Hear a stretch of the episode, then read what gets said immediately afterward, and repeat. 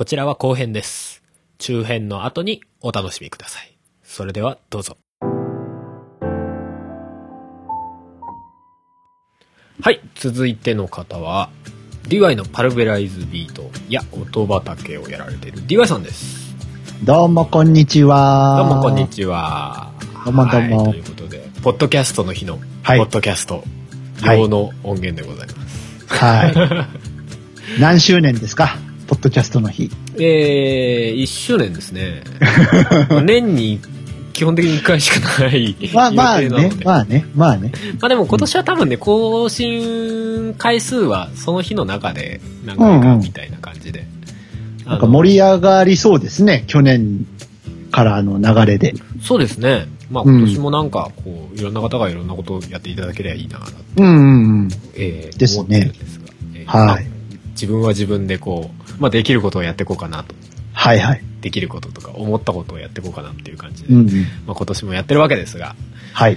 DY さんにインタビューをしたいと思いますけども、まあ、去年もね、うんあの、はい出ていただいたじゃないですか。はいはいポッドキャスト。今年はちょっと、まあ他の方にも聞いている感じで、ちょっとはい質問を足して、えーはいやっていきたいなと思ってるんですが、はい。DY さんは好みの番組みたいな方向性っていうのはどういう番組が好きですか？僕やっぱ、こういうの聞くな、やっぱね、ラジオ番組がやっぱ好きだ、好きでポッドキャスト始めたので、な。うんうん。やっぱこう構成とかが割とこうしっかりしたものに行きがちというか、あの、こう、きちんとお便りを読むコーナーがあって、トークのコーナーがあって、みたいな感じで、こう、セクションごとに分かれてる感じの番組が、割と選んで聞いてますかねっていう感じですね。ただこう、会話だけをずっとやってる番組とかいう感じではないのが多いかなっうんていう。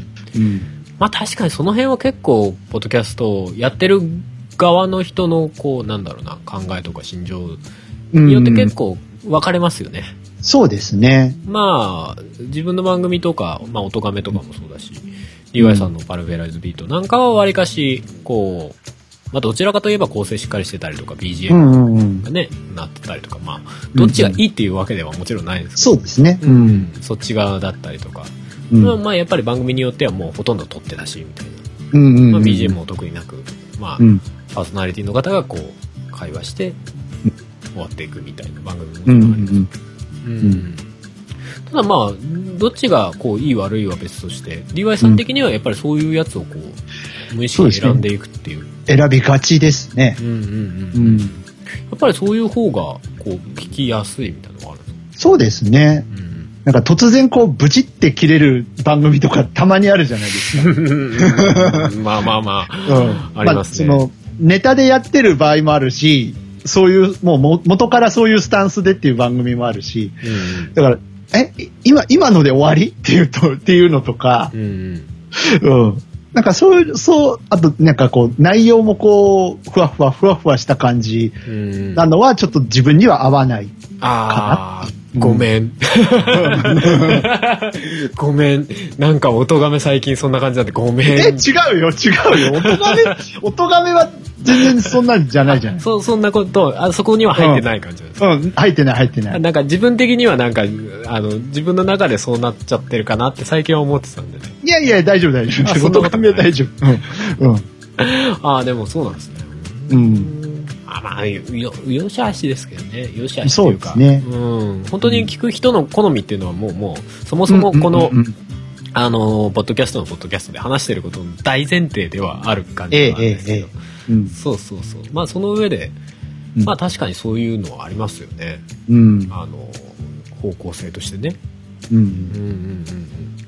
じゃあ、どこう、なんかこう、自分の番組を、うんこうまあ、聞く番組を増やすとき、まあ、新しく聞く番組増やそうかな、みたいなタイミングってやっぱりあるじゃないですか。はいはいはそういう番組、番組じゃない。そういう時って、こう、どうやって増やしていってます？い。まあ、その、ポまあ、今ちょっとね、お休み中ですけど、あの、うんうんオルネポさんが、その、ポッドキャストの紹介のコーナーっていうのをはいやってたじゃないですか。それを聞いて、なんか面白そうだなと思ったら、うんあのーま、こう探して、ひょいっと登録してみるとかう、んうんうん。うん。やっぱこう、ポッドキャスト感、ポッドキャストを聞く中で、ここの番組今面白いよっていうのを、そのパーソナリティの人が喋ってるのを聞いて、あ、じゃあ聞いてみようかなみたいな感じで、うんうん、入れてみるっていう。やっぱりそれ多いですよね。まあ、本当口コミですよね。まさにうんうん。そう考えると逆に iTunes で検索みたいなパターンってもしかしたらパターンとして結構少ないんですかね？わかんないけリスど。ナー、リスナー側、まあ配信、うん自分らは割と配信者側じゃないですか。はいはいまはあ、一方でリスナーの面もありますけども、い。うんうんうん。そうそう。完全にこうリスナーの人とかは逆にそういうところで探したりとかっていうのもあるんですかね？まあ、ジャンル、自分の好きなジャンルで選んだりとかはあるでしょうしね。う。うんん。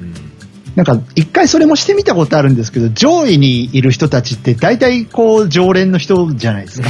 まあまあ固定しちゃいますよね、あれ。うん。で下の方に行くと表示されてないみたいな。うん。ね、昔はね、それこそ TBS が独占してたみたいな感じもあったし、うん。だからあんまりなんか、ね、その、新規のものってこう上にうんなりにくいんでう、ん。逆になんかどうやって探してるのかなっていうのは知りたいところでは ありますけどね。確かにね。うん。うん。もうあれですよね。あの、自分なんかは割と趣味カテゴリーうん。登録することが多いですよね。うんうんうん。ボイスドラマ関係はなんとかこう分けることはできないのかなって割と思いますけどね。なるほど。はいはいはい。うん。結構な数がね、上の方うんに番組、番組、番組、ボイスドラマ、ボイスドラマ、ボイスドラマ、番組、ボイスドラマみたいなことになってるんですよ ね。だから別にボイスドラマが悪いんじゃなくて、いやうん、なんか、それ用のカテゴリーあればいいのになってのはずっと思ってますね。うん。あれ確かにね。うん、そう、検索する上で、いや、それ一緒に検索する人はいないくないって思う。ボイスドラマはボイスドラマ聞きたくて多分検索するし。なんだろうな、やっぱ海外ってそういう文化がないのかもしれないですよね。ボイスドラマっていう文化が。うん。そうなんですよね。だから多分そ、そこなんでしょうけど。うん。うん。でも、ねまあ、日本にはあるから、うんなんかできればなんか作ってほしいな作ってほしいですよねうん。多分ボイスドラマ作ってる方もいやこれどこ入れたらいいんだろうなって思ってるんですと思うんですよね、うん。そうそう確かに。そう、うん、いやまあ一方で多分議論としてはそのね、うん。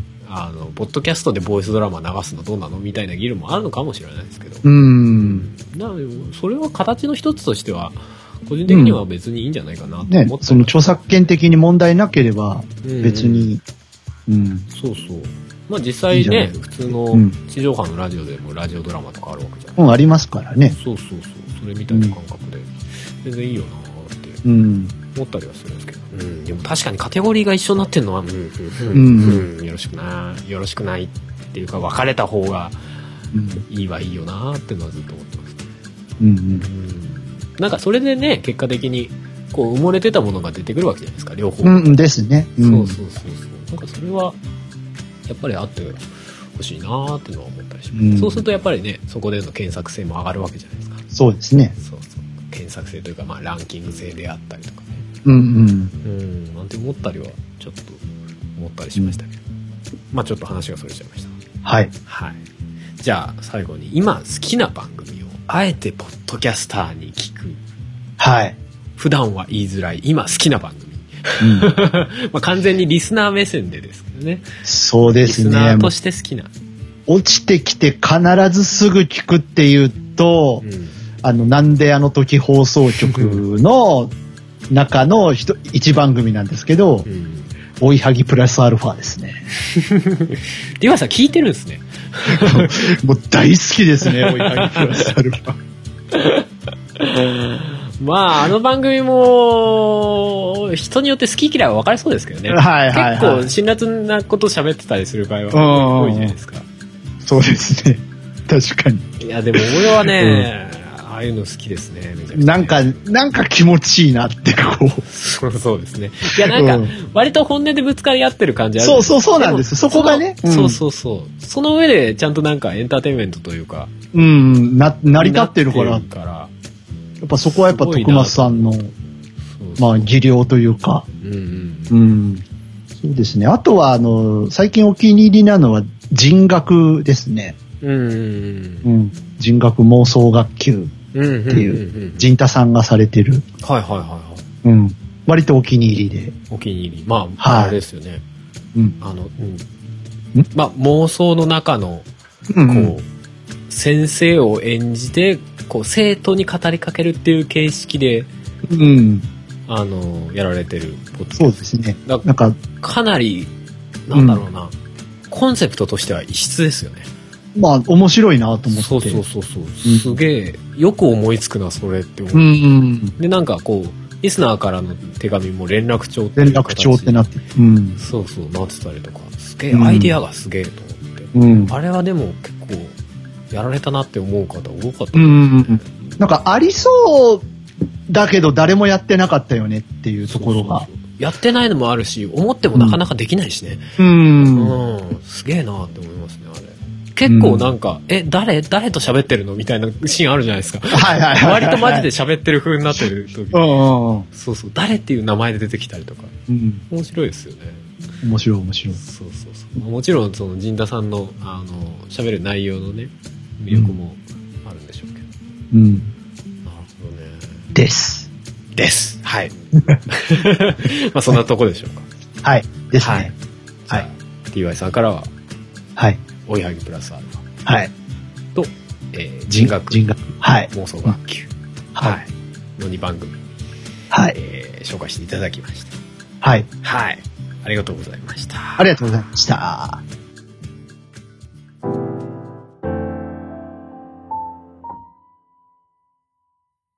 えー、次は、この方です。狭くて浅い奴らなどなどでおなじみの、えー、沢田信也さんです。はい、どうも、沢田信也です。どうもです。去年に引き続き。一年ぶりですね。はい。はい。去年に引き続きありがとうございます。いえいえ。まあ、あの、沢田さんは、もう長いこと、ポッドキャストやられてますよね。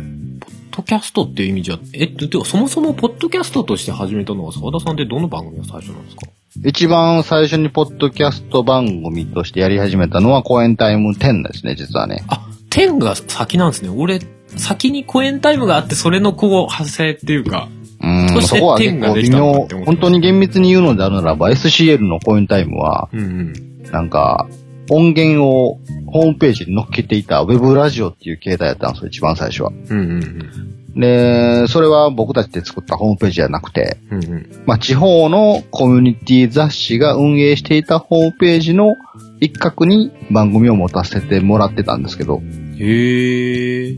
それをもう単純に音源データが上がってて、クリックしたら、なんか Windows メディアプレイヤーが立ち上がって聞くみたいな、そういう形式やったんですね。10年ぐらい前。うんうんうんうん。じゃあ、その、コミュニティ誌のその、ラジオポータルサイトみたいなところがですね、うんうん。あの、番組を、ある時から、番組を続けるんやったらお金取るからって言われて、えーって、ええそうって、それ、ええってなりますね。ただで、ただで今までやらせてもらってたのになんで急に会費取んねんみたいな感じになって、そうですね。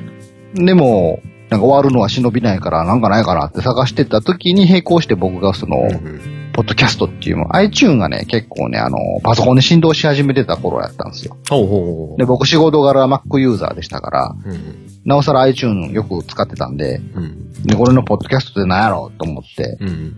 まあ見てみたら、そういうなんかラジオみたいなのがいっぱいあったっていうところがあって、なんかできるらしいぜ。そう。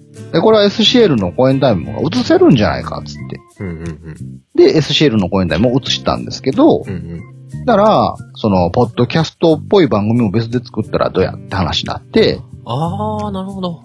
当時 SCL の公演タイムは結構、10年前ですでにこう、話が、ネタがつきかけていて、うん。あの、探偵ナイトスクープでいうところのあの、ショートコーナーみたいなばっかりをずっとやってたんですよ。へショート、ーそう、ばっかりを、なんか、一人ず、一人何本かずつ言うみたいな。うんうんうんうん。だならそのショートエピソードだけを集めたものを番組にしようやないかってできたんが、ポッ、コインタイム10やったんですよね。なので、厳密にポッドキャスト番組を作ろうと思って一番初めに作ったのは、実はコインタイム10なんですよ。へえ。で、その後、まだこう、公演タイム、SCL の公演タイムが復活みたいな感じだったんですか？まあ復活っていうか、もうじゃあ SCL の公演タイムは、普通にラジオっていうことにしようんうんうん。う。なので、未だに SCL の公演タイムはウェブラジオって名乗ってるんですよ。あー、なるほどね。実は。配信形態はポッドキャストっていう手段うんますけど、実はウェブラジオって言ってるんですよね。ネットラジオ。内内容としては、ラジオをやってるっていう。そううんで実はコインタイム10の方が僕たちは実はやりやすいんですよ。ポッドキャストに合わせたスタイルでできたものっていう。そうですね。まあやっぱりその、僕らの中でのポッドキャストっていうのは手軽にどこでも聞ける。いつでも好きな時に聞けるっていううんのがいいなと思ってたので、うんまあ簡単に聞ける短い番組のを連続して配信しようっていう意味で、ポッドキャストという手段に特化した番組としてコインタイム10を考えたんで、うーん。そういう始まりだったんですね。はいい。でももうそっから10年以上ですよね。そうですね。コインタイムはもう10年以上続いてますね。うんコインタイム10としては、ポッドキャストになってからは、まあ7、8年は経ってるのかな。で、コインタイムのみんなと話してる中で、オタクの話ができる人間がいなかったので、狭くて浅い奴らを始めたんですね。まあそこは、こう相手がいないからとりあえず一人で始めるみたいな。なんか、そういう番組を作ってやったら、なんかオタクな話ができる友達が増えるかなと思って始めたのがきっかけですね。うん。狭さ2009年ですもんね。そうですね。うんうんうん。まあでも狭さでも8年。うんそうだね。だそんだけでも、両方続けてて、そんだけの年数やってるっていうの結構ですよね。やっぱり10年ね、ぐらい続いてる番組でも、やっぱり1個っていうのが多いじゃないですか。そうですね。うんうんやっぱりそれは僕は番組ごとにこう、コンセプトをはっきりと分けてるんで、うん。うん。あの、一つの番組で雑誌みたいなことをすると、うん一本でいいんでしょうけど、うん。番組ごとでやることを丸ごと変えてるから、ええそれで続けられてるんだろうなっていうのはありますね。そうですね。あと学歴停車とかね、RPG スクールとかギリキューとか。結構その辺もやっぱり、今やってるやつでも、こう、コンセプトがしっかりしてるっていうか、こういう、そうねこういう、この、この、このことをやるための番組みたいな。そうですね。自分の中の引き出しを小分けに分けて出してるような感じで、うんうんうん。はい。まあ、逆にそういうのが、ポッドキャストの良さかなと思ってたので、ああ、まあ、そうですね。やっぱ、そんなマイノリティなうん媒体なんて、ね、それに特化した人が聞きに来るもんじゃないかと思ってるんで、うんうんなら、もう番組の内容もそれだけ、みたいな方が、うん。うん。僕がそうやったんですよ。そういうのが聞きたかったっていうのがあって。ああ、まあね。で、実際そんなにこう、番組増やしたからといって負担が、こう、あるわけではないじゃないですか。うん。まあもちろんね、あの、別々に収録しなきゃいけないのは当たり前だけど、うん別にそれぞれをね、そんな定期的に配信するとかにしなければ別にそうですね。直接増えるわけではない。僕がもともとそんなにラジオっ子ではなかったから、うん。その深夜ラジオ番組みたいなっていう縛りはなかったんですよ、僕自身。うんうん別に短く、めっちゃ短くでもいいじゃん。公演タイム10みたいにとか。うん。うんで、その内容ばっかり言ってもいいじゃん。狭さみたいにとかね。うん。うん。逆にその人様の番組を聞いてた時に、この人のこういう意見は好きやけど、うん。この番組のこのコーナーあんま思んないなとかめっちゃ思ってたんですよ。そういうのがうんうんこ、ここの話をもっと聞きたいとかそう思ってたりしてたので、うん。うん。で、自分がやるんやったらそうしようと思って。まあ、だから、こう、なんだろうな。変にこう、ラジオに寄せる必要みたいなのはあんまり感じてないというか。そうですね。未だに僕は狭さでタイトルコールとかやってないですからね。確かに。唐突に始まりますもんね、そうです。割とね。あれも当時。時、ええなんかね、やり始めた、僕がポッドキャストをやり始めた時に、うん。なんかあの、ポッドキャスト大名みたいなのがおって、へえ。ポッドキャスト大名、ポッドキャスト奉行みたいなね、鍋奉行とか、うんうんうん。なんかこうポッドキャスターこうあるべききみたいなことを言う人がおったんですよ。はあ、はあ。なんか、もう、ララジオ番組を申してこんな感じで、こんな構成でとか、うん自己紹介はちゃんとしてとかなんか言う人がおって、うんうんなんかそれと逆のこと全部やったんねんと思って。え、それは、あれなんですか？リスナー側なんですか？配信側なんですか？え、それを言ってた人ですか？それを言ってた人は、なんか自分でもやってはる人でしたねああ、。そうですね。まあまあでも、こう、こう、め明確にこう、こういうのがいいんだっていう、そうそうそうある人。まあまあ、それはあなたの中での、なんか、ルールじゃないかと思って、うんうん。なら俺は、ちゃうことやろうと思って。あえてそこ外したる。そうそうそう。タイトルコードは絶対言わないとか。でも地味にあれですよね、あの、狭さの BGM とか俺はあのあの仕組み好きでしたけどね。あの、続けて聞くと BGM 繋がってるじゃないですか。あれとかも俺結構、さりげに好きでしたね。そうそうあ永久、永久に続いてるように聞こえるんですよね。そう、連続で再生させるとね、ぴったり繋あれがる。もね、やり始めた時はね、トーク中もちょっと後ろで BGM 流してたんですけど、うんうんうん。もう途中から消しましたね、あれもね。あの、喋ってる時はこう、薄くなってるけどずっとなってるみたいなやつでしたよね。なんか退屈なトークでもノリのいい番 BGM が流れてたら聞くかなと思ってずっとつけてたんですけど、うんうん。まあ、ある時なんかうるさいと思って、やっぱ人が喋ってる時は後ろの音楽いらんやろと思って、うん。でもその辺は確かにこう、まあもちろん、配信者側の好みもそうですけど、リスナー側の好みも結構、割とはっきりある部分ではあったりします。そう。で、結構ね、自分でも発見やったんがう、ん。あの、パソコンで聞くとか、うん。なん、か、当時 iPod で聞くとか、うん。で聞くにしてもスピーカーで聞くのか、イヤホンで聞くのか、うん。もう環境によって全然聞こえ方違うくて、うん。なんか自分の話してる後ろに BGM 流してたら、なんかとある環境ですんげえうるさかったりすするし、ありますね。とある環境ではすごい聞こえなかったりするしで、うん。なんか調節するのすごいめんどくさいと思ったんですよ。あはいはいはいはい。なのでもう喋ってる時はもう BGM は消そうと思って。まあ、わかり、わかりやすいっていうか、シシンプルになりますよね、単純に。うん。うん。まあそういうね、なんか。それなりの試行錯誤はありましたね、なんかやってる際に。ただまあそういうのが自由にできるのがポッドキャストの良さじゃないかと思ってたんで、そうですね。なんか、こう、構造を決められたくないっていうのはありましたけど。うんうんうんなんか、それこそ、沢田さんの、あの、自分が知らなかった頃に、うん昔やってた番組みたいなのをこの前、あの、オフで喋ってる時に、はいはい。そうそう、ありましたね。聞かせていただいて、そんなのやってたんですかみたいなの。あの、あね人工音声に喋らすやつとかですか？そうです、そうです。ね。し、シリみたいなやつがずっとパーソナリティで。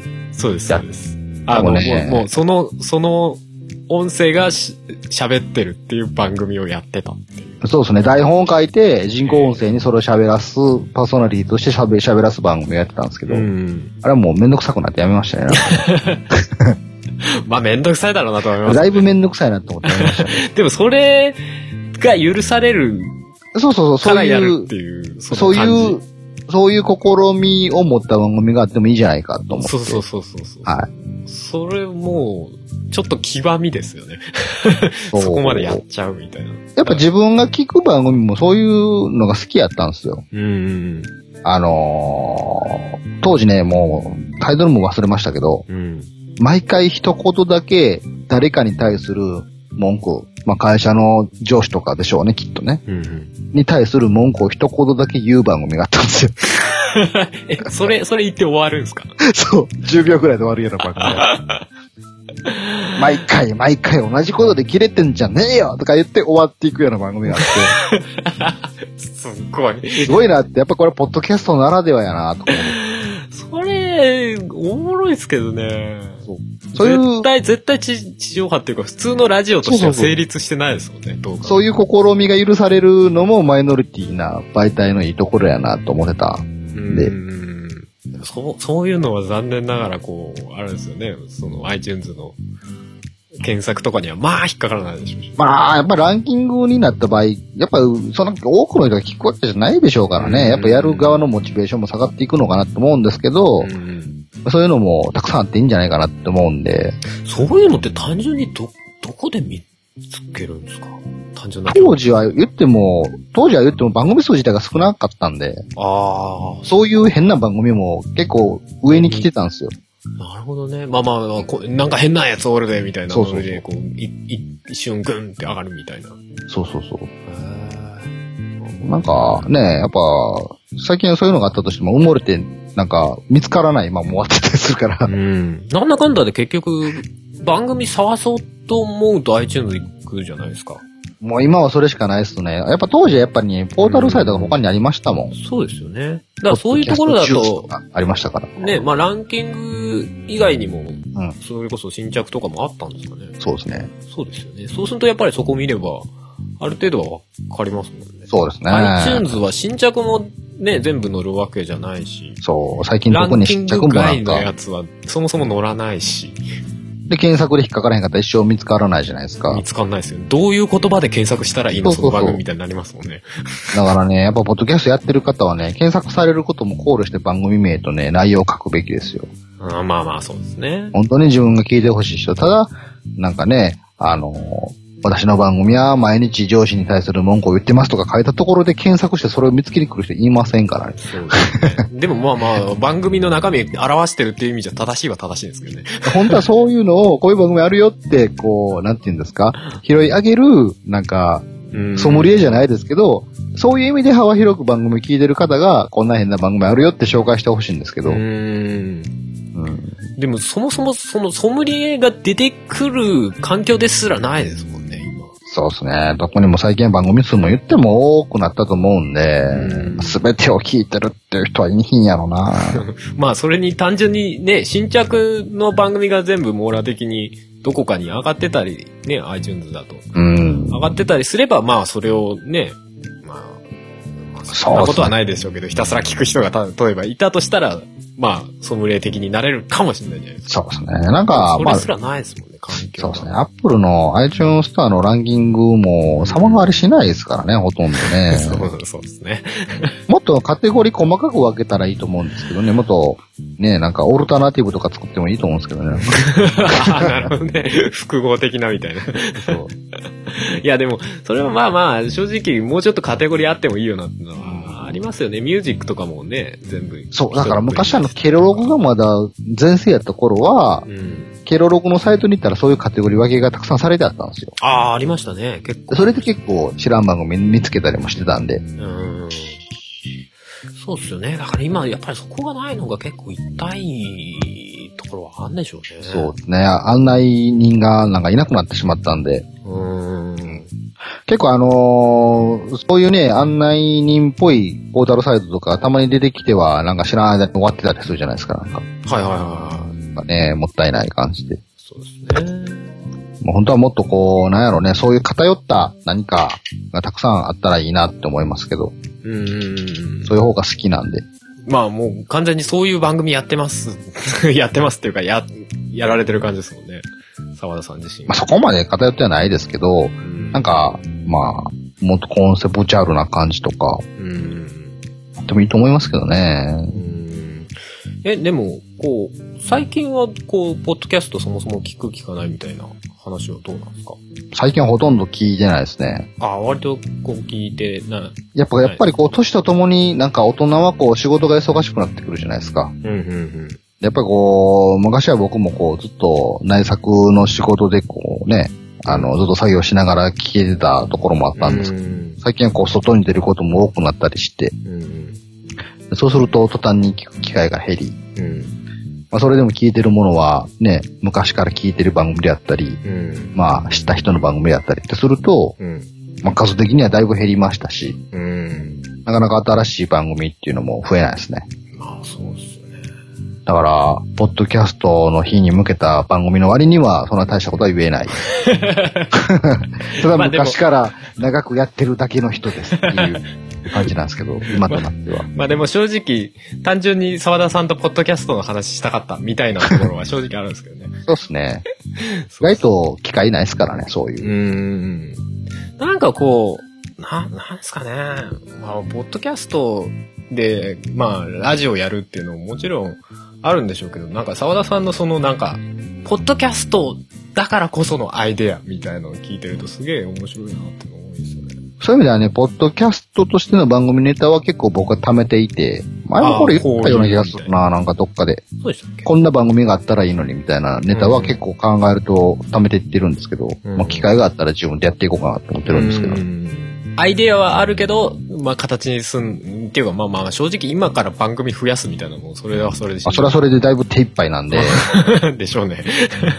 単単発で終わっていってもいいと思うんですけどね。やっぱりこう、ね、なんか、例えば全10回で終わるとかあってもいいと思うし。うんうんうん。そうっすよね。そういうところもまあ確かに、あのね、まあ始めたら、こう、基本、まあ長く続けなきゃいけないよね、みたいな雰囲気みたいなのも正直あるじゃありますもんね。になんか海外では結構ね、そそうそう。ううん。海外では必ずしもポッドキャストってラジオイコールラジオではないみたいで、うんうん。まあ、ライフログに使ってる人もいればう、んうん。まあ、音声ドラマを発表する媒体って決めてやってる人もいたりして、うんうん。で、まあ、ドキュメンタリーみたいなことやったりとか、やっぱりこう多種多様な表現方法ができる場として使われてたりもするみたいで、うんうん。で、その中でやっぱりこう、なんていうんですか、もう全何回で終わるコンテンツです。みたいなやり方をやってる人も多いみたいなんで、うんうん。そういう感じで、うんまあでもそういう意味では確かに、ポッドキャストならではの、その、コンセプトというか、遊びがある番組が増えたら逆にポッドキャストがもうちょっとこう、注目されるきっかけとかになったりするんですかね、そういうのは。うん、一応、アップルはなんか、ポッドキャストアプリをなんや変えては、いろいろこう、まだ諦めてませんよみたいな感じの雰囲気を出してますけど、うん。やっぱね、どこまで行ってもこう、聞く人を増やす風にはなってないですよね、なんか。たまたま見つけた人が増えているだけで、なんかそうですね。なんかこう、アグレッシブに増やそうっていう意識というよりかはって感じはありますね。まあそういう意味ではなんか、ね、今、この現時点では考えもつかない面白い表現方法をするような人がいれば、うんポッドキャスト自体は注目されるかもしれないですけど。うん。まあ、そのね、アップル側がこう、機能面で、何、iTunes じゃねえや、ポッドキャストでこういうこともできます、みたいなシステム的なところが増えたらそこでまた、新たにね、その、ポッドキャストでできる遊びみたいなのがうん。増えたりするのかもしれないですけどね、そういうところからっていうのは、可能性はあるにしても、まあ、アップルがこう、広告塔みたいな形で、ポッドキャストっていうのがありますっていうのは、なんかまあ確かに薄い気はしますよね。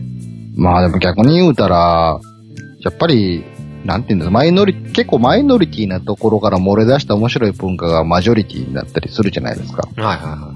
そういう意味ではやっぱマジョリティになるほどの爆発的なコンテンツっていうのがまだないんでしょう、きっとね。まあ、言うてもですね。言うてもね。まあまあ、そこの、なんだ。マイノリティなものをマイノリティなままみんな聞いてっていうのはなかなか難しいじゃないですか。うん。まあでも、ポッドキャストは本当実際そんなところありますそうでしょ。うんだからいくらアップルに頑張れって言ったところで、それは無理な話だと思うんですよ、正直。うん。でもやってる人の中で、爆発的に人を集めれるようなうん。アイデアを持った人がいて初めて、うん。ポッドキャストおもろいのあるでって話になるんでしょうけど、うん。そういう人が出てくれば。まあ、そうですね。逆に言えば、そういう人が今なら活躍できる場だよっていう話かもしれないですけど、あ、今ちょうど空いてますねっていう。そういうほんまそうですよ。まあ確かにそうですよね。今さら、今からなんか YouTuber とか、無理じゃないですか、もうそんなもう。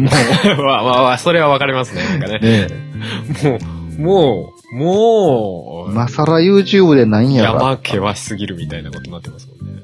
もうなんか、ツイキャスですら知らへん人でも、1000人単位のね、ビューがあったりするような時代ですから、うんそこで目立とう思ってもなかなか難しいじゃないですか。うん。そういう意味ではこうね、ポッドキャストというマイノリティな場は、まだまだこう、許容できるよっていう。ああ、まあ、それはあるかもしれないですね。まあどこまで行ってもね、マジョリティの人間は来ないと思いますけどね。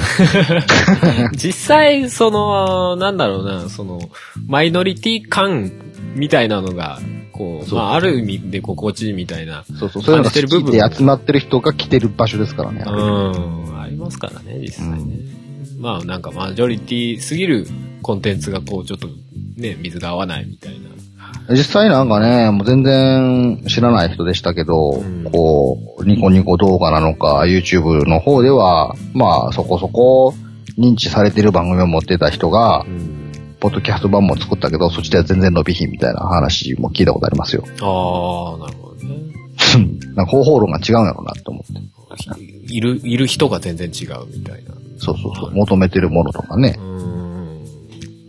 まあ、そんな感じで、ある種、うん。なんでしょうね。可能性としては、伸びしろはたくさんあるんじゃないですか？まあ、まだ、こう、開拓しきられてない感みたいな。えー遊べるものは何もでもあるんじゃないですかね。そうなんですよね。だからまあまあ、ある種ね、ポッドキャストの日もそういう、なんだ、実験場じゃないけど、そういうの、実験的なことを始めるきっかけの日とか、ね、そういうのでも、ある種いいのかもしれないですけど、なんて思ったり。事実、まはるさんのやってるおどがめフェスなんてあれ、ポッドキャストじゃないとなし得ないじゃないですか。うん そうかもしれないですね。うん。あれこそ、ポッドキャス音声ね、音声メディアっていうか、音声のみのメディアで、なおかつ、ね、その、自由なタイミングに自由なところが聞けるっていう。あれだからこそっていうのは確かに言われてみればそうですよね。ト、だって、そんなん、5時間とかの番組を手元に落とすとか、あんまないじゃないですか。そうですね。そもそも。YouTube だと、誰も見ないですよ、おかしいし、5時間もね。うん。そんな長いコンテンツ俺縛られてんのみたいなことになりますそうでしょね。やっぱあれもポッドキャストならではやとは思うんで。うん。確かにね。まあ、一時なんかあの、ボイスドラマがすごい流行った時があって、流行ったとか、ね、そういう番、ボイスドラマの番組がすごい流行った時があったん、増えた時があったんですけど、うん。最近ボイスドラマもあんま見えひんなっていう。ああ、まあそうかもしれないですね。新規ではあんまり見ないかもしれないですね。なんか、昔から上がってるやつがずっとランキング上位にいるみたいなのは、よく言いますけどね。やっぱり僕も昔その、人工音声にね、番組やらせてた時とかもあったからわかるんですけど、こうネタを作って定期的に上げるっていうのがだいぶしんどいんですよね。ああ。そこそこのクオリティにして配信していくってなると、うん。なかなか続きづらいというか。うん。でやっぱ単発で終わるとランキングの上位にはいかないので、うん。まあ見つかりにくい、反響もないってなると、やる気なくすんかなと思いますけど。ああ、どうな、ぼでも実際ど、ボイスドラマとポッドキャストの相性ってどうだったんでしょうね。なんか。でもまあランキング上の方には、居続けるから、それなりに事情はあるんですかね。そうですね。一回まあ認知さえされてしまえば、うん。そういう風になった方はいいんでしょうけど、うんうん。やっぱね、き、き、自分の番組を聞いてもらえるきっかけを作るには、なかなか難しい媒体やなと思いますね。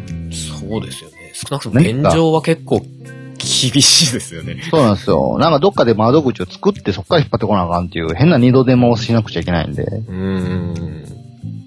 そうですね。そう考えるとやっぱり iTunes のポッドキャストのコーナーっていうのは、結構もうちょっとなんかやり方ないかなって感じます、ねそうなんですよね。どういう仕組みになったのか未だにわからないですけど。そうですね。でもなんか新着全部載せるのはダメなんですかね？どっかで。そうね。ランキングにしてもその、あの、新着にしても、下にスクロールいったら、うんしたら永久にスクロールしたらええやんってめっちゃ思うんですよ。思いますね。じゃなくても永久と思えるぐらいうん。長さあってもいいんじゃでそうなんです200よねって少ないですよね。いやしかも、あれ、増えないじゃないですか。そうそう。その数から。番組はひたすら増えてるのにもかかわらず。そうそう。つ、次芸とかないですからね。そうそうそうそう。あれ、な、なんだろうなと思いますよね。番組が増えてんのにランキングがね、ランキングっていうか、その、表示される数が変わらないから、どんどん埋もれてるやつが増えてるってことですもんね。そうですね。そら、まあ確かに、厳しい。なんか、昔は結構ね、あのーアップルにもうちょっとこうした方がいいと思いますみたいなメールも僕送ったこととかあったんですけど、うん。大体定型文の返事が返ってきて終わるから、なんかもうええわって参考にさせていただきます。そうそうそうありがとうございます、みたいな。あーまあまあ、昔はポッドキャスト消すのすらまだまだならなかったですからね。そうなんですよね。なんかやる気あるんかないんだかよくわからない。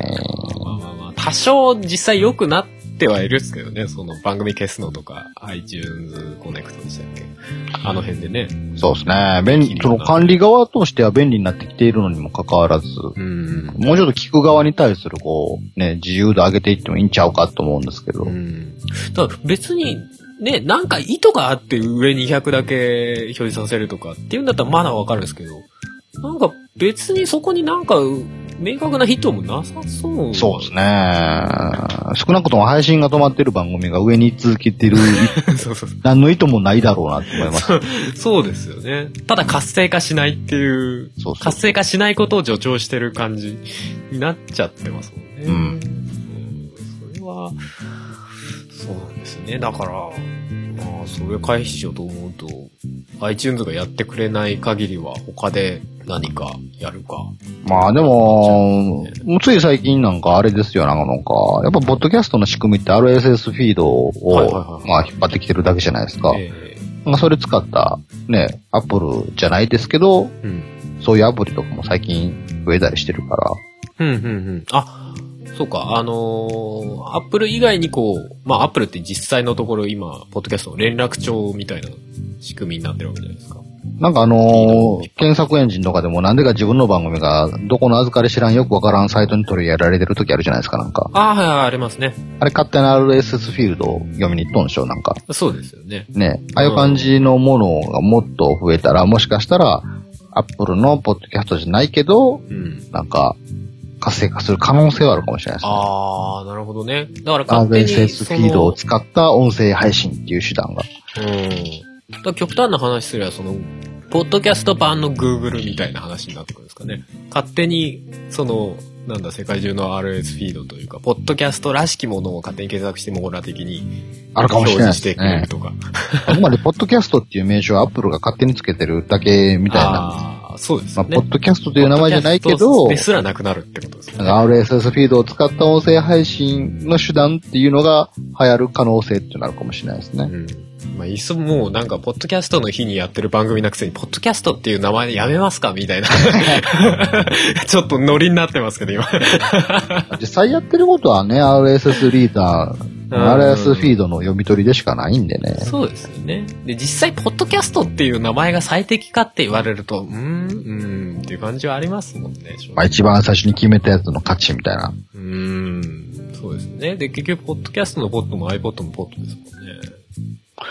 まあ実際なんか最近はなんか中国でなんかどうののアプリが日本に来て、結構ポッドキャストやってる方に声かかってるの、かかってましたよ。僕の方にも来たけど。ほう。えそポッドキャストのですか？なんでしたっけね？なんか、シマラヤ、シマラヤジャパンっていうサービス。なんかもともと中国のそういうなんか、音源配信ポータルみたいなうん。感じらしく、で、それが日本に上陸っていう際に、うん。なんか、オタクの番組も取得させてもらっていいですかみたいな話が来て、あ、どうぞどうぞ、つって。うんうん。で、結構ツイッターとか見ててもいろんな人に声かけてて。へえ、かかってない。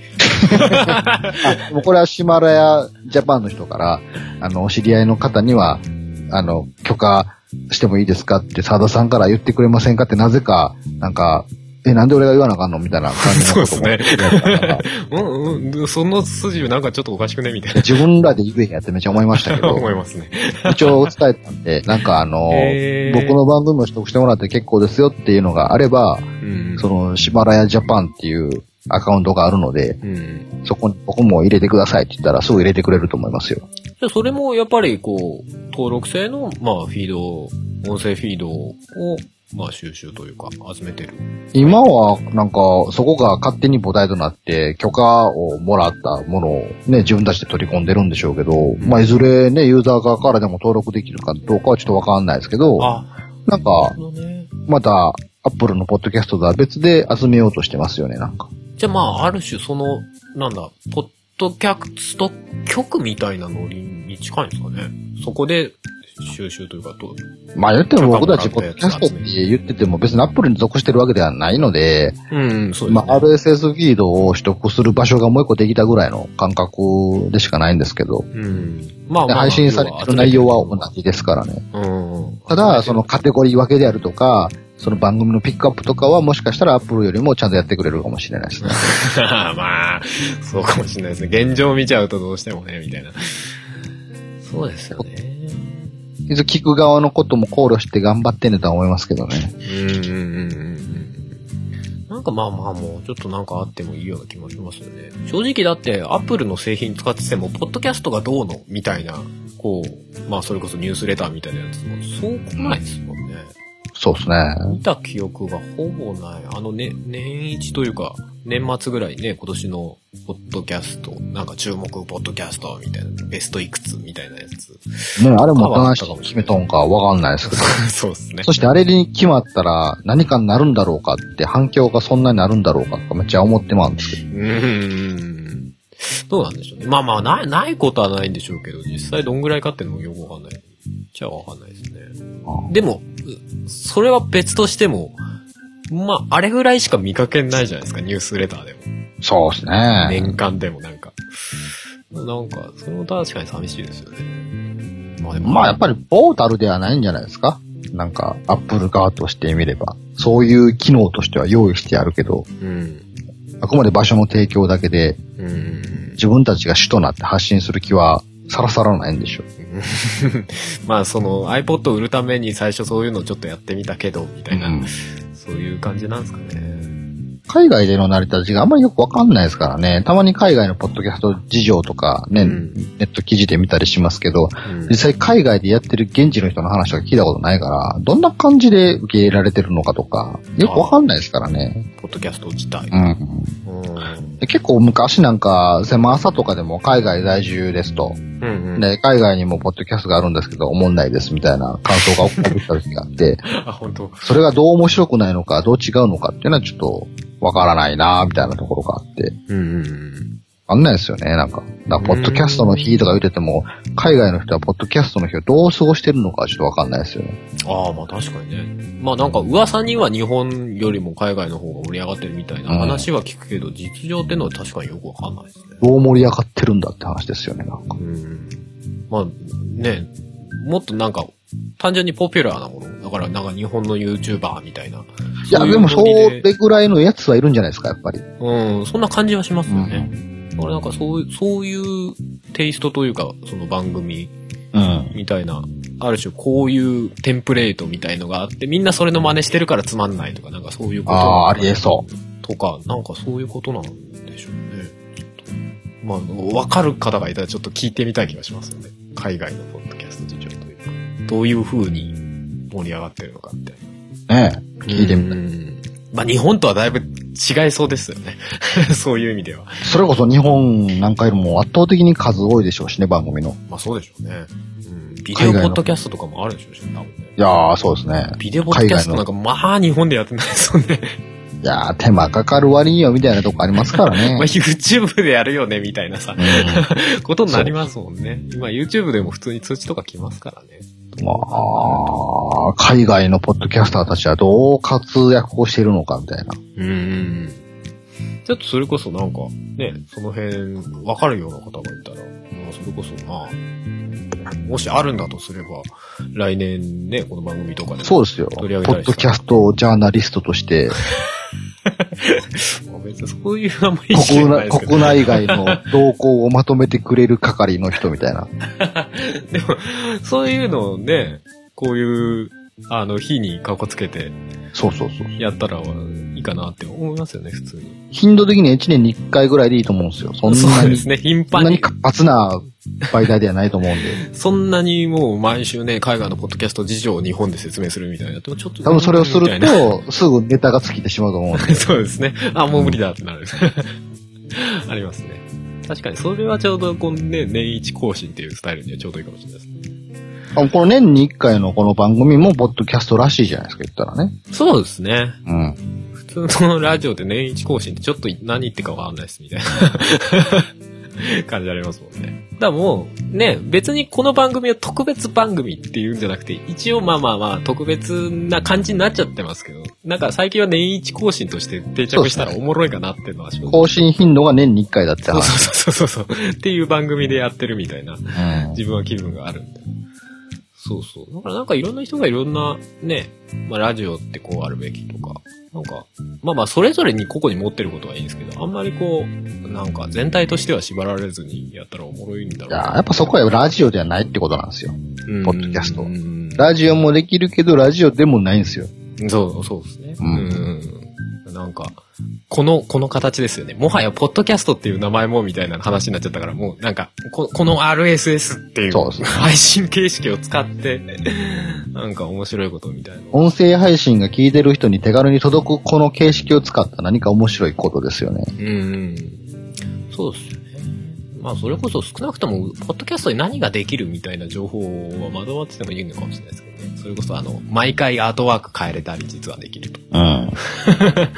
ああいうのも、まあでもそこまで行くと、うんまあでも技術的な部分が多少出てきちゃうのはありますけどね。あの、RSS の記述をいろいろゴニョゴニョ書き換えないといけないとか。まあ、ブログよりかは手軽ではないよなと思いますね、毎度のことながら。うんうんうん配信まで持っていくハードルはいろいろあるよなって思うし。うんうん。うん。まあでも、バリエーションの中ででもそこまでやってる番組みたいなのはやっぱり増えると面白いなと思いますよね。ポッドキャストでなぜか知らへんけど PDF も配信できるじゃないですか。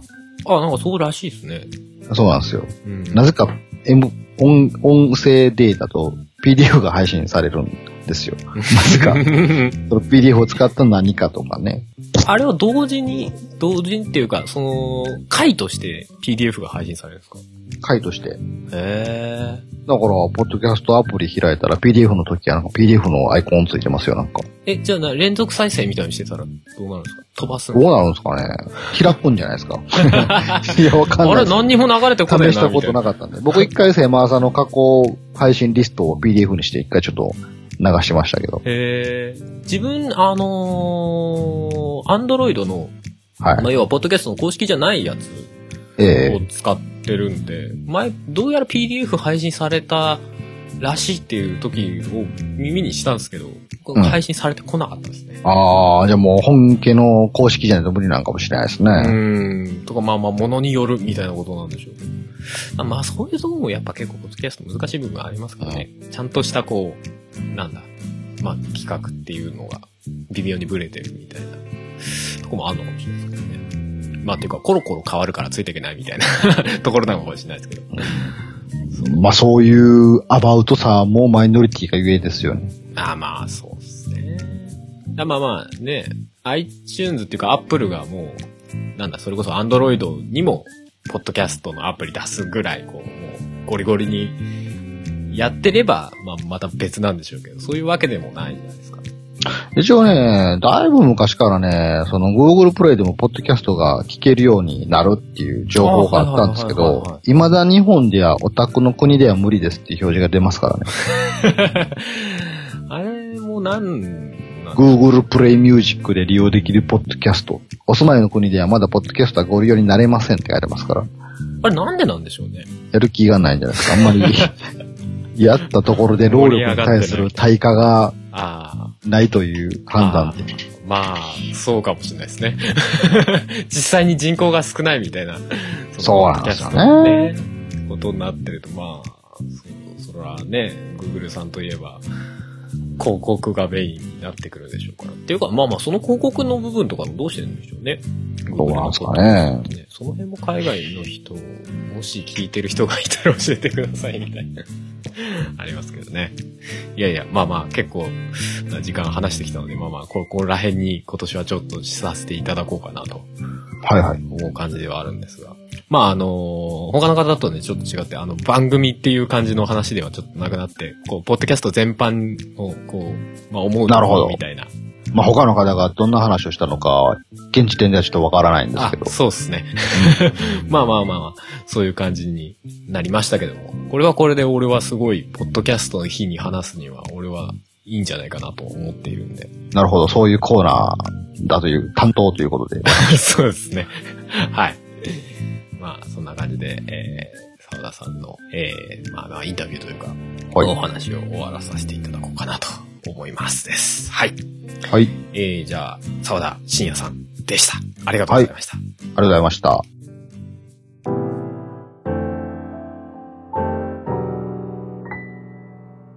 はい。では、最後はこの方。この番組、ポッドキャストのポッドキャストをされている、はるさんです。はい、どうもどうもどうもどうも自分のもね、やっとかないとね。示しがつかないよね、みたいな。はい人には聞くけど、自分はやらないっていうのもあれだしね、と。ほうほまあ、はい。あの、じゃあ自分の分は、ふもさんに。聞いていただこうかな、とはい。いう感じで、お願いします。まあまあ、うーんと、はるさんにいろいろ聞いていこうと思いますがお、、大丈夫か？聞けますか？多分、頑張ってください。はい。はい。まあ、今年もいろんな方にインタビューされたと思うんですけど、今年はどうでした？どうでした？まあ、あの、去年がね、うん。あの、ほら、まあ、まとめて人集まりになってうんうん。撮ったじゃない？同じ日にね。そうそうそうそう。で、あれ聞き返してみたんだけど、あれはあれで全然いいなと思ったんだけど、うん。でもまあ今年は時間あるし、うん。まああえてそういうね、個別に撮ってくっていう。やり方の方がいいかなと思って。うんまあああいうのも楽しげではあるんですが、なんかうん単純に自分はもうちょっとこう、なんだろう、突っ込んだ話っていうか、うんうんなんか個々に話してる方が深い話できたりっていうのってあるじゃないですか。うんうん。複数人だとどうしてもね、他の人のこと考えちゃったりとか。そうだね。そうそうあるからそういう話はやっぱり今年の方ができたんじゃないかなってうんうんうん。しますけどね、そうですね。えええええええだからまあ去年から今年でうん。よくはなったのかな？よくわかんないけど 言葉選びがちょっとよくわかんないですけどね。うんう。うん。うんん。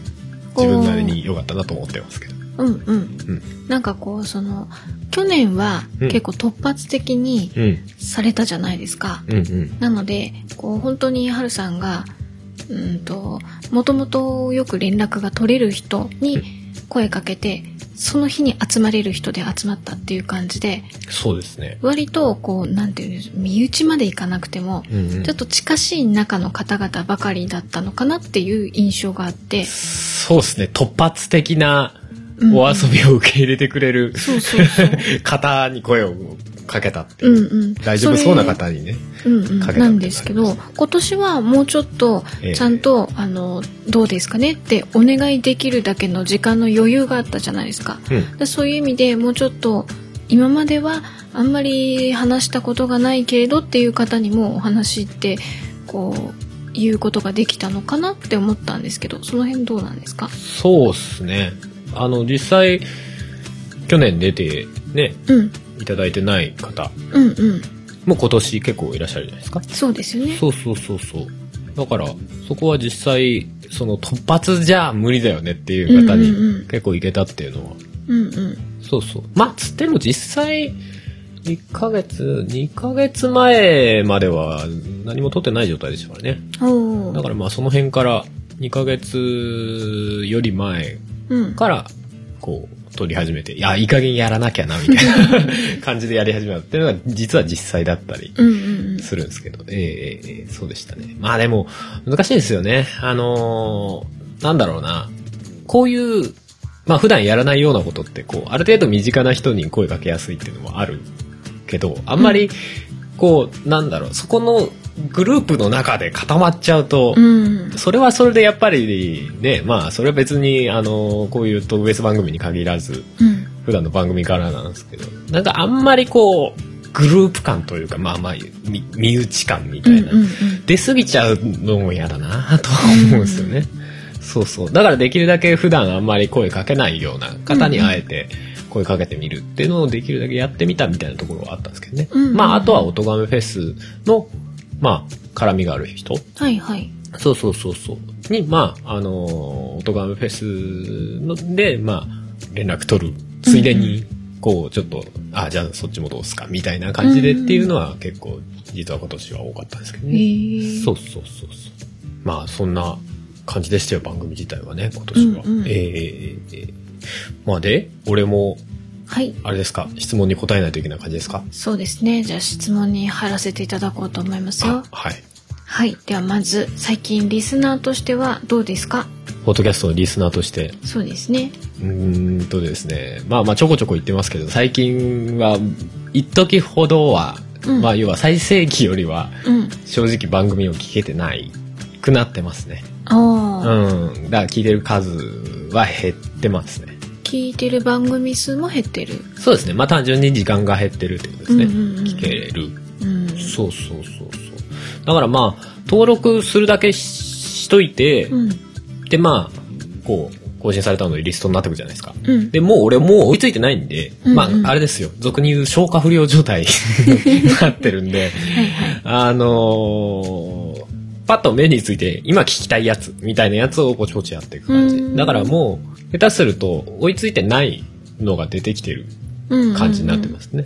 そうそうそう。だから全全部聞けてない。全部聞けてないけど、最近更新して、あ、面白そうだなってやつピッて押してるみたいな。じゃあ番組によっては、うんうんと飛び飛びになってるっていう感じの聞き方そうですね。そういうこともなってるのもあるだろうなっていう感じ。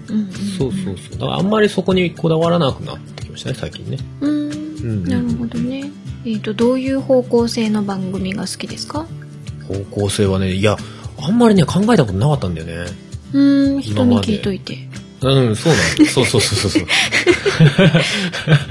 で、まあまあ、改めて自分でも考えてみて、うんうん見たわけですよ、今はい回ね。はいはいあの、で、なんかね、結構こう、あんまりこう、誰しもに受けてる番組っていうよりかは、どちらかっていうと癖強い方向の方が多いかもなって思ってたり。うん癖が強いうん。いや、もちろんその、知り合いで聞いてるっていうのは、まあ別としてよ、うんうんうんうんそれは単純にその人がやってるから聞いてるっていうのはもちろんなんだけど、なんか単純に聞いてるのだと、なんかそうなのかなって。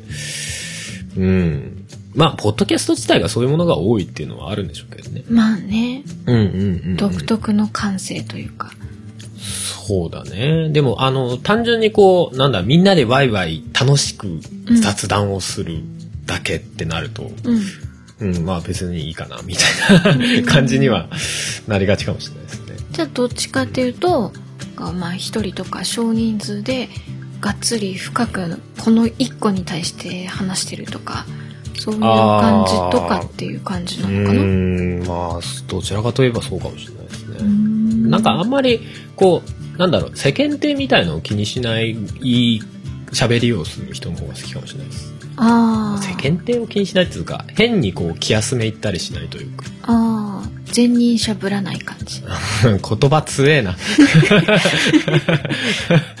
まあまあさ、ざっくりはそういうことです。うん。はいはいはいの方が俺は、なんか、うん、好きですね。どちらかというとねう。うんうんんうんこう最近ちょっと減ってきていると言っていましたが、うん。えっと、聞く番組を増やすときはどうしてますか？うん。まあ、そうね。確かにあんまり増やしてないんですけども。うんうんうん、でも結構いろんな、こう、ね、まあ、オトガメフェスとかもそうかもしれないけど、んうん。出会いの中で増えていくパターンは、まあ、確かに実際多いですけどね。ああじゃあ番組じゃなく先に人を知ってうん。その人がやってるからって聞き始めるって感じですか？とか、その人が聞いてるっていう番組を聞いて、で、あ、そういう番組あるんですねって、なんかで、ね、こう気に留めてたりとか、そういうので、で、まあ、たまたま見かけた時とか思い出した時に登録してとか、そういうのが多いかもしれないですね。あとは、まあまあ番組の、聞いてる番組の中で、うんあの、その人が普段聞いてる番組。だから別にその人の知り合いとかじゃなくて、うーんそうそうそう。その人が普段し聞いてる番組とかっていうので増やすのは結構好きかもしれないですね。まあそれこそこの番組みたいなもんですよね。ああこのパーソナリティの人がが普段聞いてる番組うんみたいなので増やしていくっていうのは割と好きかもしれないですね。うん。なるほどねじゃあ今好きな番組っていうのはまあ何ですか好きな番組というか推し番組というか。そうですね、うん。まあ基本的に当たり前な話、好きな番組しか聞いてないん。だけど。ああなるほどねうん。ねその中でこう、今パッとね、うん。出てくる番組というか、あの、割とこう、さっき言ったように、あの、全部網羅的にもはや聞けなくなってるん。で、うん。うん割とこう、更新されたら、うんうんまあ比較的すぐ聞く番組というか、あ、更新されてるって、えいってすぐ再生ボタンを押すような番組をちょっと今、こう、パッと出してみようかなと思うんですけど。はいはい。まああの、割と知り合いの番組なんかは、まあまあ、オトガメフェスのね、うん。あの、知り合った方とかって、そういうのは割とまあまあ置いといて、あ そういうのはあえて除外してね、あうんうん。ちょっと話そうかなと思うんですけど。はい。えっ、と、1個目はですね、トウモロコシの会プレゼンツ、僕は怖くない。おおはいはい。はい。まあ、あのーまあ、ジャンル的には一応怪談ポッドキャスト、ジャンルっていうか、サブタイトルとうんうんは怪談のポッドキャストなんですけど、うんうん。あのーまあ、基本的になんか、あの、不思議な話をしてる感じがある内容だね。さっき言ってた癖が強い番組ですねそうですね。癖は相当強いですね。そしてなんか基本なんかちょっとヤバめな話しかしてない感じ。大丈夫いや、これ完全に、そう、あの、俺の意見ですけどね。うんうんうんそうそうそうそうそう。まあまあ、俺はなんかそういう感じで。でもね、最初、一番最初に聞いてみた時は、なんか、その癖が強すぎて、うんと入ってこなくて、ああと思って、確か一回やめちゃったんだけど、その後なんかでまた聞いて、で、あ、ちょっとおもろいかもって思って、それからずっと聞いてるみたいで。すね。うんうんうん。それまた聞くきっかけって何かあったんですか、ちょっと覚えてないですね。うん、最初に聞き始めたまあ聞き始めたというか聞いた時は何かきっかけってあったんですか、えっと、それは Amazon プロダクツさんのオフ会に行ったことがあって、うん、うん。で、まあまあ、し知り合いなんですね、アマプロさんと、うんそのトウモロコシの会社。あーまあ今回話の中でも実は出てたんですけどう。んうんで、まあその流れで名前を知って、登録して、で、登録したけど、最初聞いてみて、あれ？なんか違うかなって思って、うんうん で、しばらく多分ずっと登録してあったんですよね、多分ね。ああなるほどねで、久々に聞いてみたら、なんか、あ、大丈夫になってるみたいな、そういう感じだったかなという気がしますが。うんうんうんうんうん。あ、なんか、話してる内容がさ、うんあの、まあ、結構まあ時事的な話題とかも入ってくるんだけど、うんうんでもなんかその話題の観点がさ、うんなんか普段見てる世界と違う方向から見てる。世界みたいな斜めから見てる感じというかうーん、そう、斜めっていうかもはや裏側なのかなわかんないけど。まあまあ、その表現の仕方はまあ別にいいんだけどさ、うんうんそうそうそうそう。違う方向からこう同じ世界を見てるみたいな話が聞ける感じ。がなんか自分の中でして面白いなーって思ったりはしてますよ。あの、あの話題はこの番組で話すのかなみたいな、どういう風に話すんだろうなみたいな、うーんうんうんうん、思ったりする感じがあって。うんうんうん。まああんまりこういうところで紹介するような番組じゃないのかもしれないですけどね。ちょっと不思議なものをお探しの方にはそうですね。っていうか俺割と全般そういうのにちょっと偏るかもしれないですね、今回ね。わかんないですけども。はいじゃあ次。はい。他にありますか？そうですね。あとは、えー、ダブルバイセップス。うん。えーと、これは木村優さんという、うんうんうん。はい、まあ、あの、方がやっておられる番組なんですが、まあ、はい。少なくとも今のところ哲学のことをうんうん。ずっと話してる番組。うん。で、単純に俺が聞いてて割と楽しいっていうだけなん。ですけど、いや、多分哲学を心得ている人が聞くと、ううん、せやなっていうなるだけなのかもしれない。だけの話あの、そういうところ全然通ってきてないん。で、単純に聞いてて楽しいなと。で、あん。まりそういう話をこう、ポッドキャストで淡々と話す番組ないから、単純に情報源として面白いなと思って聞いてますね。ああ、そういう、哲学ってそういう考え方なん。だ、みたいな。うん。哲学の話っていうと結構ぼやーっとしてるけど例えば。えー、例えば？うん。あの、俺が記憶はあるので、うん。まああの、すごい多分局所的に一部抜き出すことになっちゃうんだけど、うんうん あの、まあ要は、人間ってさ、うん。まあまあその、何、精神がどこに宿ってんのみたいな話ってあるじゃない、うんありますね。あの、心はどこにあるか問題みたいなうんうん。やつ。で、それで、人間っていろんなもののさ、ミクロ的なものが集まってうん、形を成して人間っていうものになってんじゃん。人格とかさ。で、そういう意味で言えば、地球っていうものも中にいろんな細かいものが入ってて、うんうんで、それで一つの形を成してるってことは、地球もある種人格みたいなもんだよね、みたいなうん話をしてるところがあって、せやなって思って。それだけは理解できるみたいな。それ以外はあの哲学者がどうのとか、ね、哲学者の誰々がこういうことを言ってうんぬんかんぬんみたいなさ、話になるとわりかし、あの、単純にへーっていう感じが多うんうんいですけど、うんそんなん思ったりとかっていうのはあったなと思って。割とうん最近面白がって更新されるとうん早めに聞いてる気がします。へうんえうんうん。まあまあ、これも人選びますね。そうですねあの、楽しい番組を聞きたいっていう人は絶対聞かないだろうなって感じ。なんかこう夜のお眠の時のお供にみたいな。あ、ふもさん聞いたら一発で。はい。えっとね、あともう一個。はいはい。あの、いや、これは、まだ全然聞いてないんですけど、うん。あの、このポッドキャストの日の絡みで、うん。あの、知った番組なんですけど、はいはい。あの、地図からに本を見てみようっていう、うん。ポッドキャスト、はい。なんかあるらしくて、うん。へえーと思って、あの、見てたんですけど、うん。なんか、毎回、そのテーマに沿った地図を作って、日本地図。日本地図。うんうん。だからこの辺りの方言はこういうやつで、この辺りの方言はこういうやつで、こう、ここの辺りはこうで、この辺りはこう、みたいなさ、あうんうん。の色で塗り分けられてる地図みたいなのあるじゃないですか。うんああいうのを毎回いろんなテーマ、コンビニの地図とかさ、ん。なんか、そういううんうん。いろんな地図を作って、で、それを見ながら喋るっていう番組らしいんですけど、月3ぐらい更新してですね。お結構だね毎回地図書いてんのって思って。あ、それも番組のところに、なんて言うんだろう。あ、そうそうそうそう、番組ページの記事るのところに、うんうんうんあの、画像がボンって書いてあって、で、結構、結構情報量多いんですよ、その地図が。まあまあ、回によるのかもしれないですけど、うんうんうん。すげえなと思って、単純に。うんうん。ちょっと聞いてみようかなって最近思ってます。毎回、あの、ね、10日に1回地図書いて、で、うん収録もっていうか、その配信時間も60分ぐらいあるんですよ、1時間近ああ、くじゃあしっかりと喋ってる感じだね。大変と思って。うん。いや、なかなかね、ほら、雑談とかで60分とか話すのとさ、まあちょっとわけが違うじゃない。下準備ししてからのみたいな。そうだね結構な下準備必要だよね。って思いますけどね。うん。うん。いや、だからすごいなーって思って、うーん。ちょっと聞いてみようかななんて思ってるという感じですよ、最近は。それは、どこで知ったというか？えーと、あの、ポッドキャストの日の CM。はいはい、はるさんが作ったやつ。そうそうそうそう、うんうんあれをちょっと使わせていただきますねーって。っていうか、使わせていただきましたねーって。いう、あの、ツイートいただいて、うんうんうん。そこで知ったというああ、なるほどね。感じです。はいはじゃあ本当に今回の。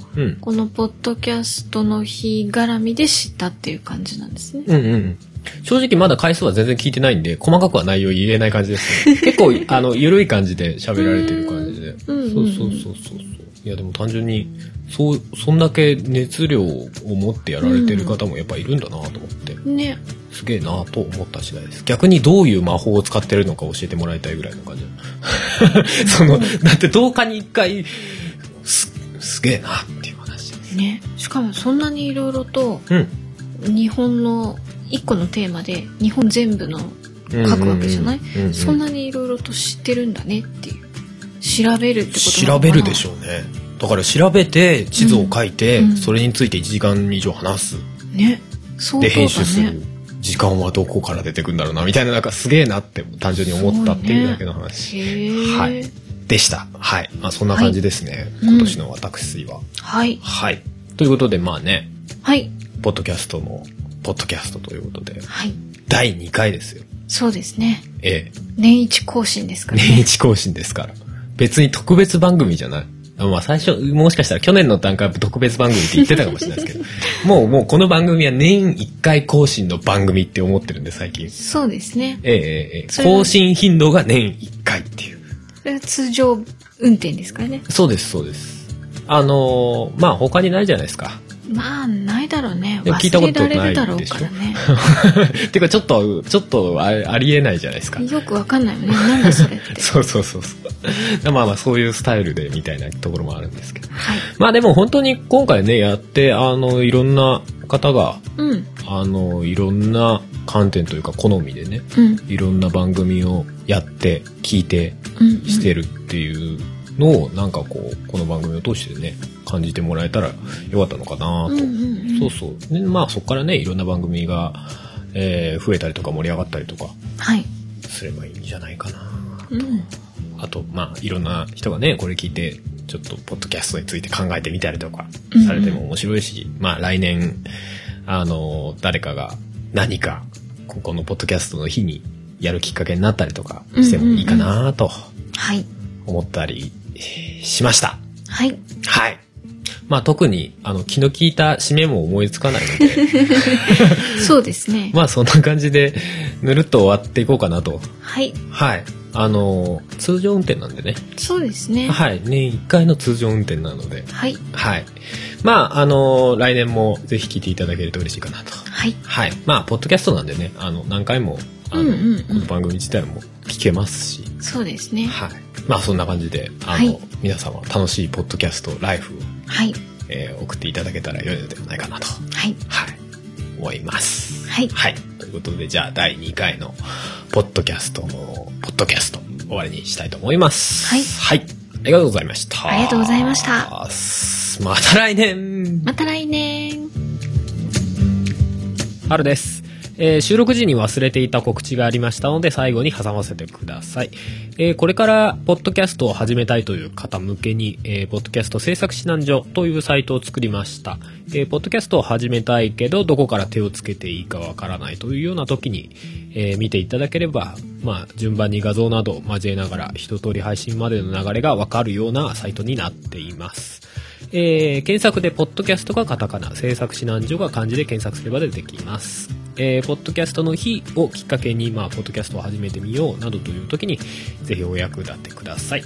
えまた、えー私、春は、えーポッドキャスト等の制作、編集代行や BGM などの楽曲制作などを行うカメレオンスタジオというものをやっております。こちらは費用などがかかってしまいますが、えー、ポッドキャストをやりたいけど、まあ、編集がいろんな事情でできないとか、オリジナルの番組楽曲などを作りたい、えーなどという時にお使いいただけたらと思います。えー、ての情報は、podcastday.caesar.net の、えー、ポッドキャストのポッドキャスト番組サイトの方にまとめてありますので、そちらからご確認ください。えーそれでは最後までお付き合いいただきありがとうございました。また来年お会いしましょう。ごきげんよう。